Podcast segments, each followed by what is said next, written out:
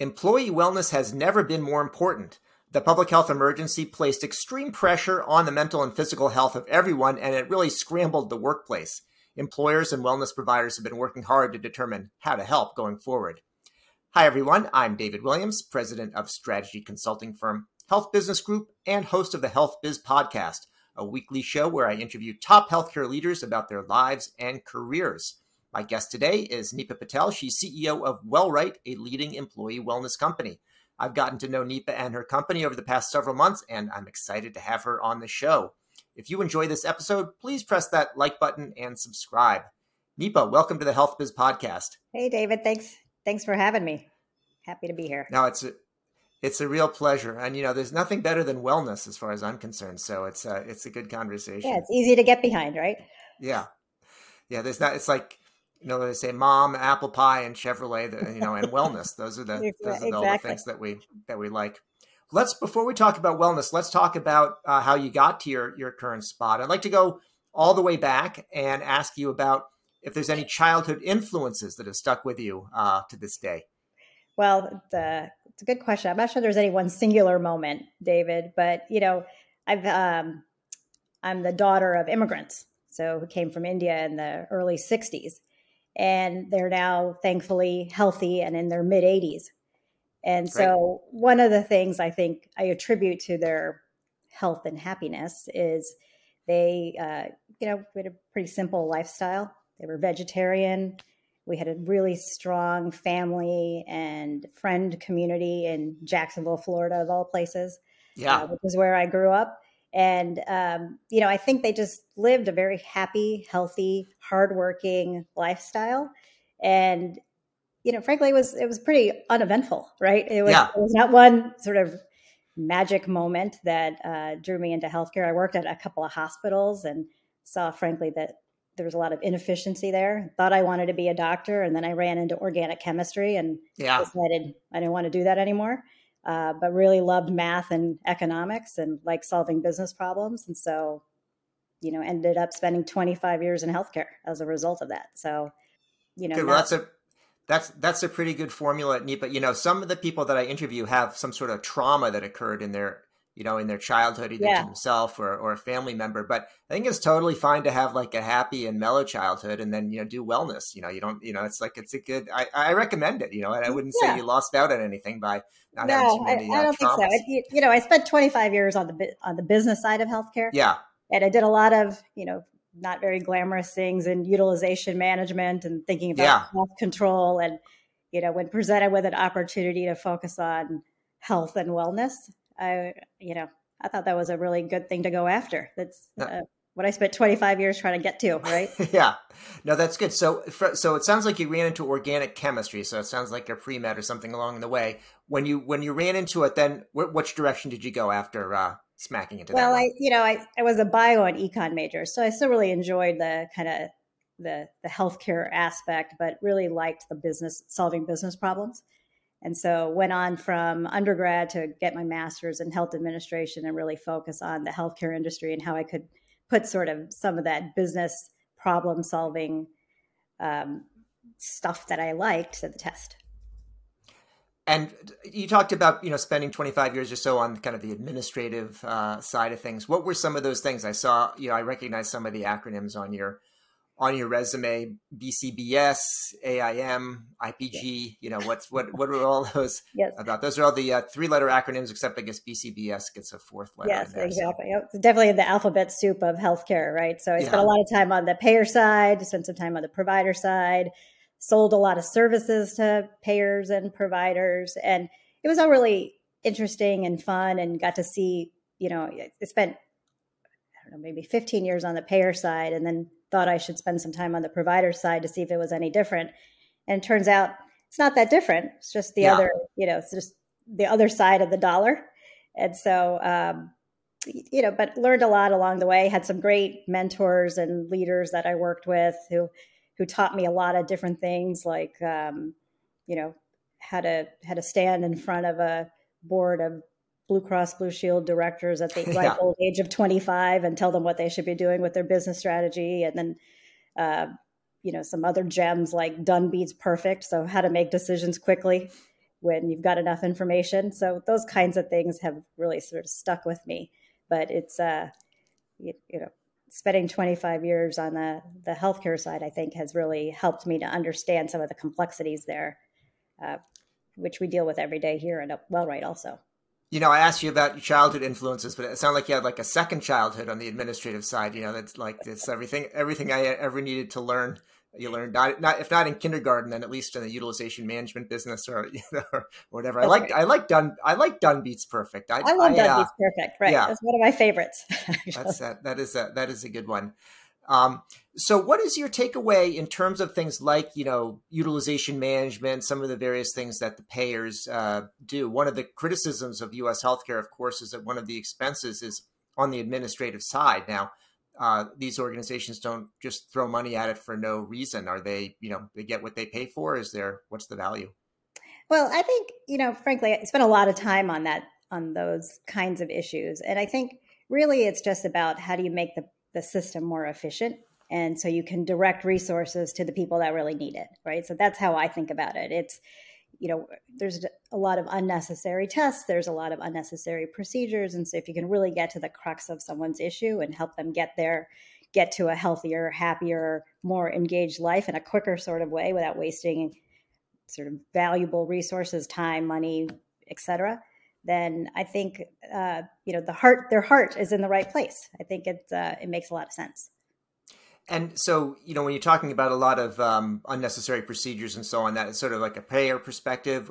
You said on the provider side it wasn't that much different. Do they also agree with that, or is it that there, you know, or that there's just a, a, lot of unnecessary prior authorization, or what's the what's the perspective on the provider yeah, side? You know, I think it's interesting. I think at first they're not thrilled with it, right? It's like someone's watching them and telling them what to do. But I think when you really get down to, are you doing the right thing for the patient at the right time, and are they getting what they need?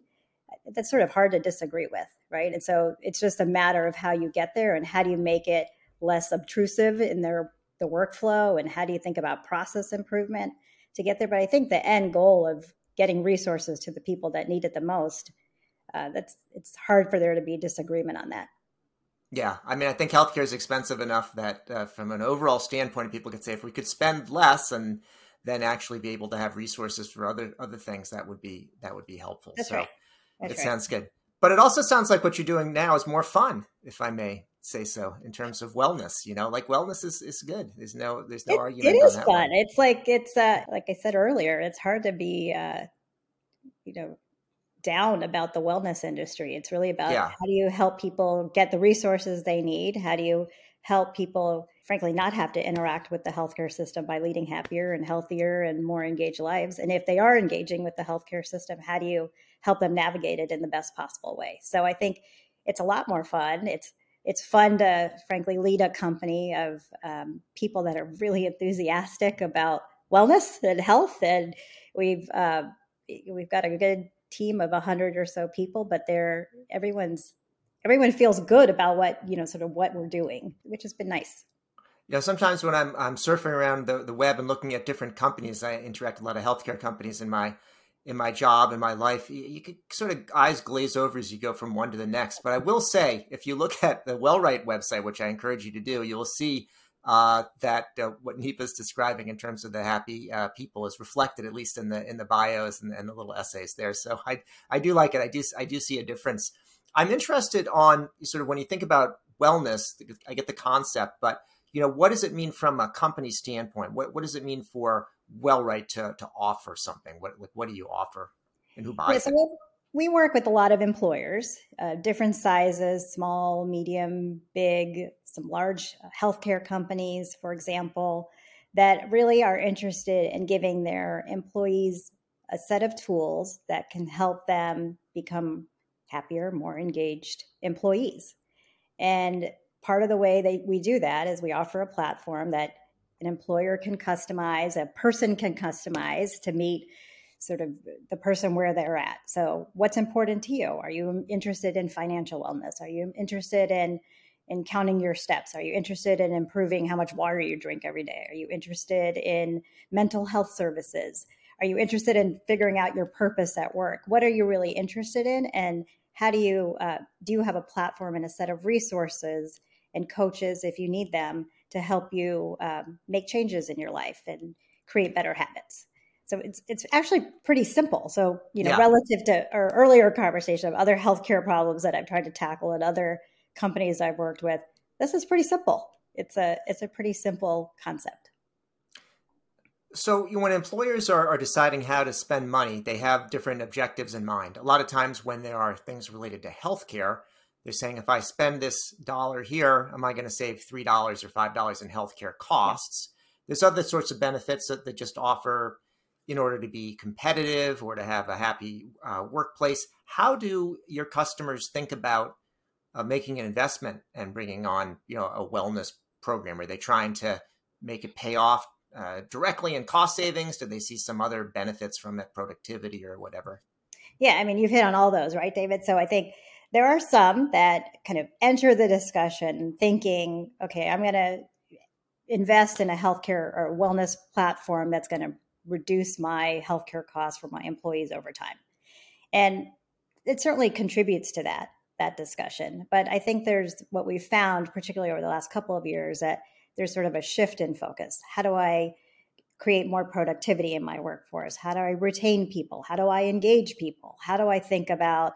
Um, we spend so much of our lives at work, so how do I make the work experience better for my people?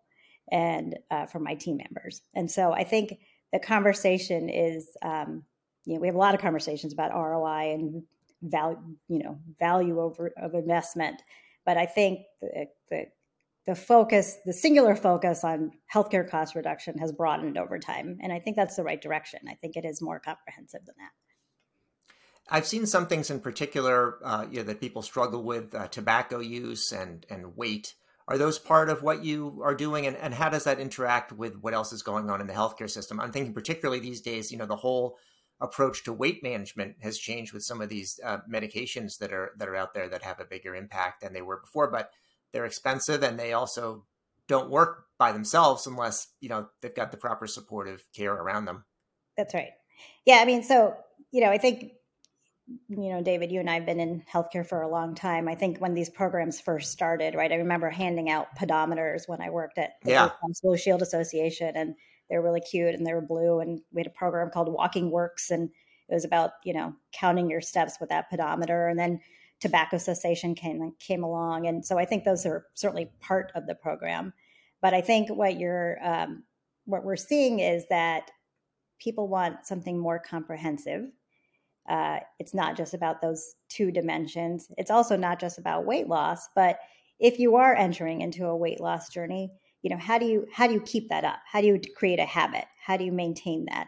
And so there's different tools and resources available. You either you're self motivated and you kind of do that yourself. We also have coaches that can kind of help you and help track along with you. And so I think you know what we try to do is present information and different ways to access that information so that you as an individual if you're a visual learner you can watch videos if you like to talk to somebody you talk to somebody and so i think there's lots of different ways to kind of keep people engaged and motivated um, that i think if you have a platform that can help you do that there's a lot of good things that can come from that you know you're reminding me of the olden days of the pedometers and all that which were fun to have but uh, you know, it was kind of a weird device and people didn't necessarily have them. And the, the people who had them, you know, they probably were already taking a lot of steps anyway if they were That's doing right. that.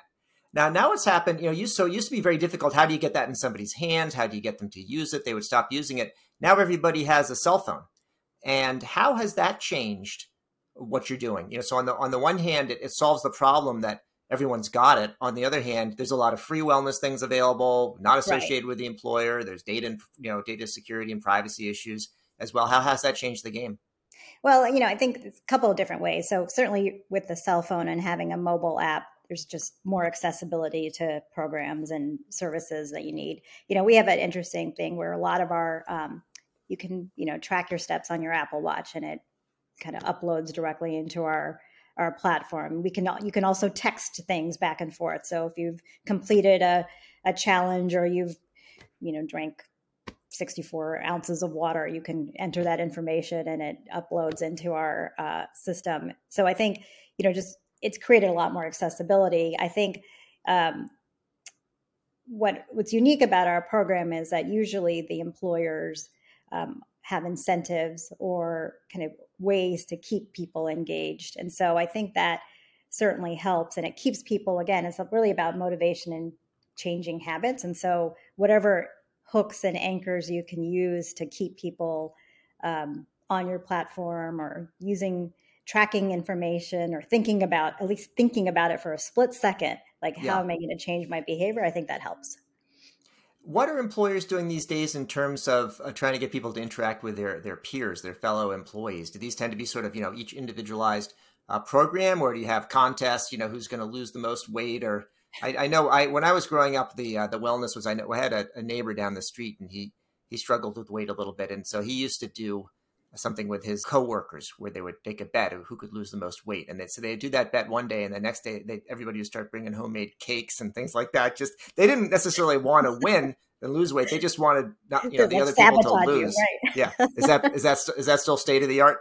yeah, I mean, there's there's certainly uh, organizations that embrace that a little bit more. There's a lot of competitions. We do that at WellRight. We do that, you know, not only competitive things like uh, weight loss or how many steps you've taken. I think uh, we did something in the month of January where it was about like walking outside, which was great for my employees that live yeah. in Florida. It wasn't so great for those of us that live in Chicago. So you know, there's there's friendly competition, but there's all those things that you know, ways to leverage the platform about like community giving, right? And so we do a lot of um, work together at WellRight where we give back. We do things together where we go volunteer, but it's also a way to stitch together our hybrid workforce where we're all kind of working towards right a particular thing together, it um, it does create, particularly now since we've all sort of shifted to this hybrid situation, it's, a way to stitch us all together, which is nice. Great, you you you uh, you went where I was going to go next in terms of the impact of the uh, pandemic, public health emergency, which is coming to an end uh, shortly. But that's had you know certainly a real disruption over the past two or three years, and and then also presumably has changed the way you know work goes kind of forever. How does that translate onto the wellness sphere? There's both, I would say, an element of what it's done to people's health and wellness, and then of course the structure of the workforce, which you were just describing in terms of uh, you know where people are physically located.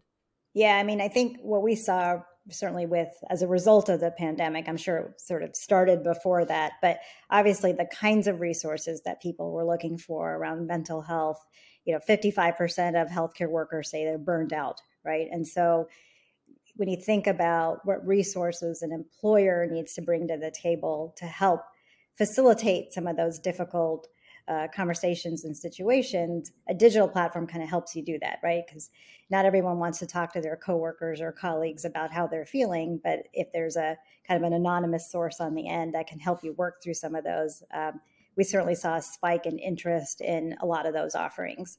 And then, you know, I think certainly with the the hybrid workforce and having people work remotely, again, it was just another tool to help people feel like they were part of a community and uh, feel like that they were all connected in some ways. And so that's going to continue. And then I think, you know, the other thing we were able to do is really push out information. So as you know, information was changing daily on what vaccines right. were were important and how you should be thinking about uh, bring, bringing people back to work. And a lot of our employer customers were asking us for information and how do you get that information out to your employees. And so it's a it's a good communication tool as well.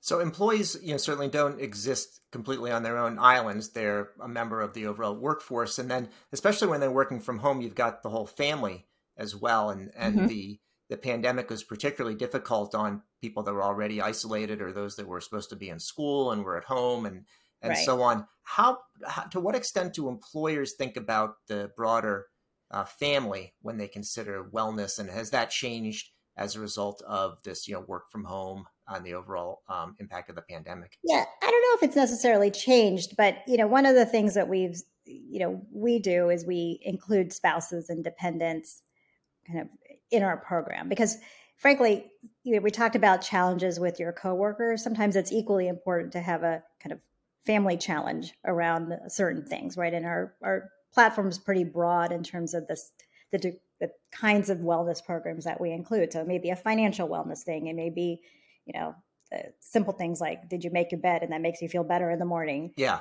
kinds of things right? And so i think um, including the family and aspects of wellness is super important and it, again it just speaks to how do you keep people motivated and how do you keep people on a track to change uh, behavior and create new habits. Um, so i think having that that social emotional support system super important yeah, I make the bed every morning, and I, I, was trying to figure out why do I actually do it, you know, and maybe it, it does I think make it makes me you feel feel like you accomplished something, David. Yeah, I at least I got point, right? Yeah, at least I got something done, right? Yeah, So- exactly. Check that off the list. That's good. So I don't see a crystal ball on your desk, but I'm wondering if you are able to peer into the future and talk about the future of wellness.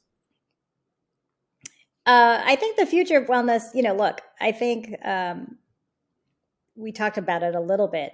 Thinking about wellness more broadly is going to continue to be a trend. And so I think what we're hearing a lot from our um, our clients and what we're focused on is, you know, how do you think about again going back to the fact that you spend so much of your time at work how do you think about making resources available to your employees? How do you think about the broad spectrum of wellness? And so holistic wellness i think is going to become even more important. So we're we're not seeing rfps that are singularly focused on physical well-being Yeah. or, or things like that or nutrition right there there is a broader scope and i think there's a recognition that there's um, there's a lot of dimensions that contribute to how someone feels, how you feel productive, how you feel happy, how you feel engaged. And so I expect that trend to continue. And then I think, you know, from a technical standpoint, just making those programs more easily accessible and digestible.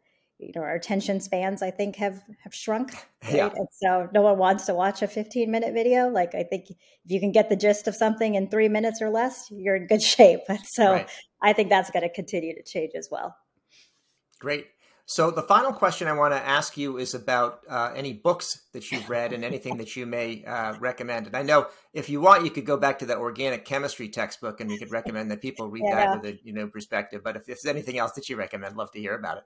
Sadly, I, I, I think I may have left that book in my parents' attic. So Okay. uh, that is not something on my bookshelf. So, um, so I'm reading two books at the same time, which may speak to a little bit of how I work. Yeah. One is uh, called The Crux. So I had the uh, our executive management team together last week, and The Crux is a book about um, how you form strategy, how you discuss strategy on uh, based on challenges as opposed to based on goals. And so I thought it would be an interesting way for us to think about as we're planning, you know, our strategy over the next 18 to 24 months. What are some of the challenges we see, and how do we think about um, addressing those challenges? So that that was one book, which I read when I I feel like it. Yeah. Um, the other book I'm reading is um, a recommendation from my 12 year old son, almost 12 year old son, who um, was reading a book, a science fiction book, and none of his friends would read it. So Okay. he asked me if I would read it so he would have someone to talk to about it. So it's a book called Nyxia for anyone that's interested. It's a triad, really popular with the 12 year old crowd. Uh, but so we are talking about that so we can have a little informal discussion. So that's uh, that's what's in my Kindle these days, David. Yeah, that sounds that sounds good, Neepa. That's uh, those both sound very very reasonable books. And I will say that um, you know on this podcast, a lot of the CEOs give me the same books that they've read. It's usually the hard thing about hard things. You know, and it's Oh, like yeah? probably one one out of every three or four says that. So it's good to have some new ones uh, on the list because neither one of those has been mentioned uh, before. But may, it I'm may surprised. I'm really shocked that Nyxia wasn't mentioned before. I don't know. I have to check it out. It may be uh, it may be again because people will will see the podcast and uh, and will read it. Well, Neepa Patel, CEO of WellRight, thank you for joining me today on the Health Thanks, Biz David. podcast. I appreciate it. Great talking to you. You've been listening to the Health Biz podcast with me, David Williams, president of Health Business Group. I conduct in-depth interviews with leaders in healthcare business and policy. If you like what you hear, go ahead and subscribe on your favorite service. While you're at it, go ahead and subscribe on your second and third favorite services as well. There's more good stuff to come, and you won't want to miss an episode. If your organization is seeking strategy consulting services in healthcare, check out our website, healthbusinessgroup.com.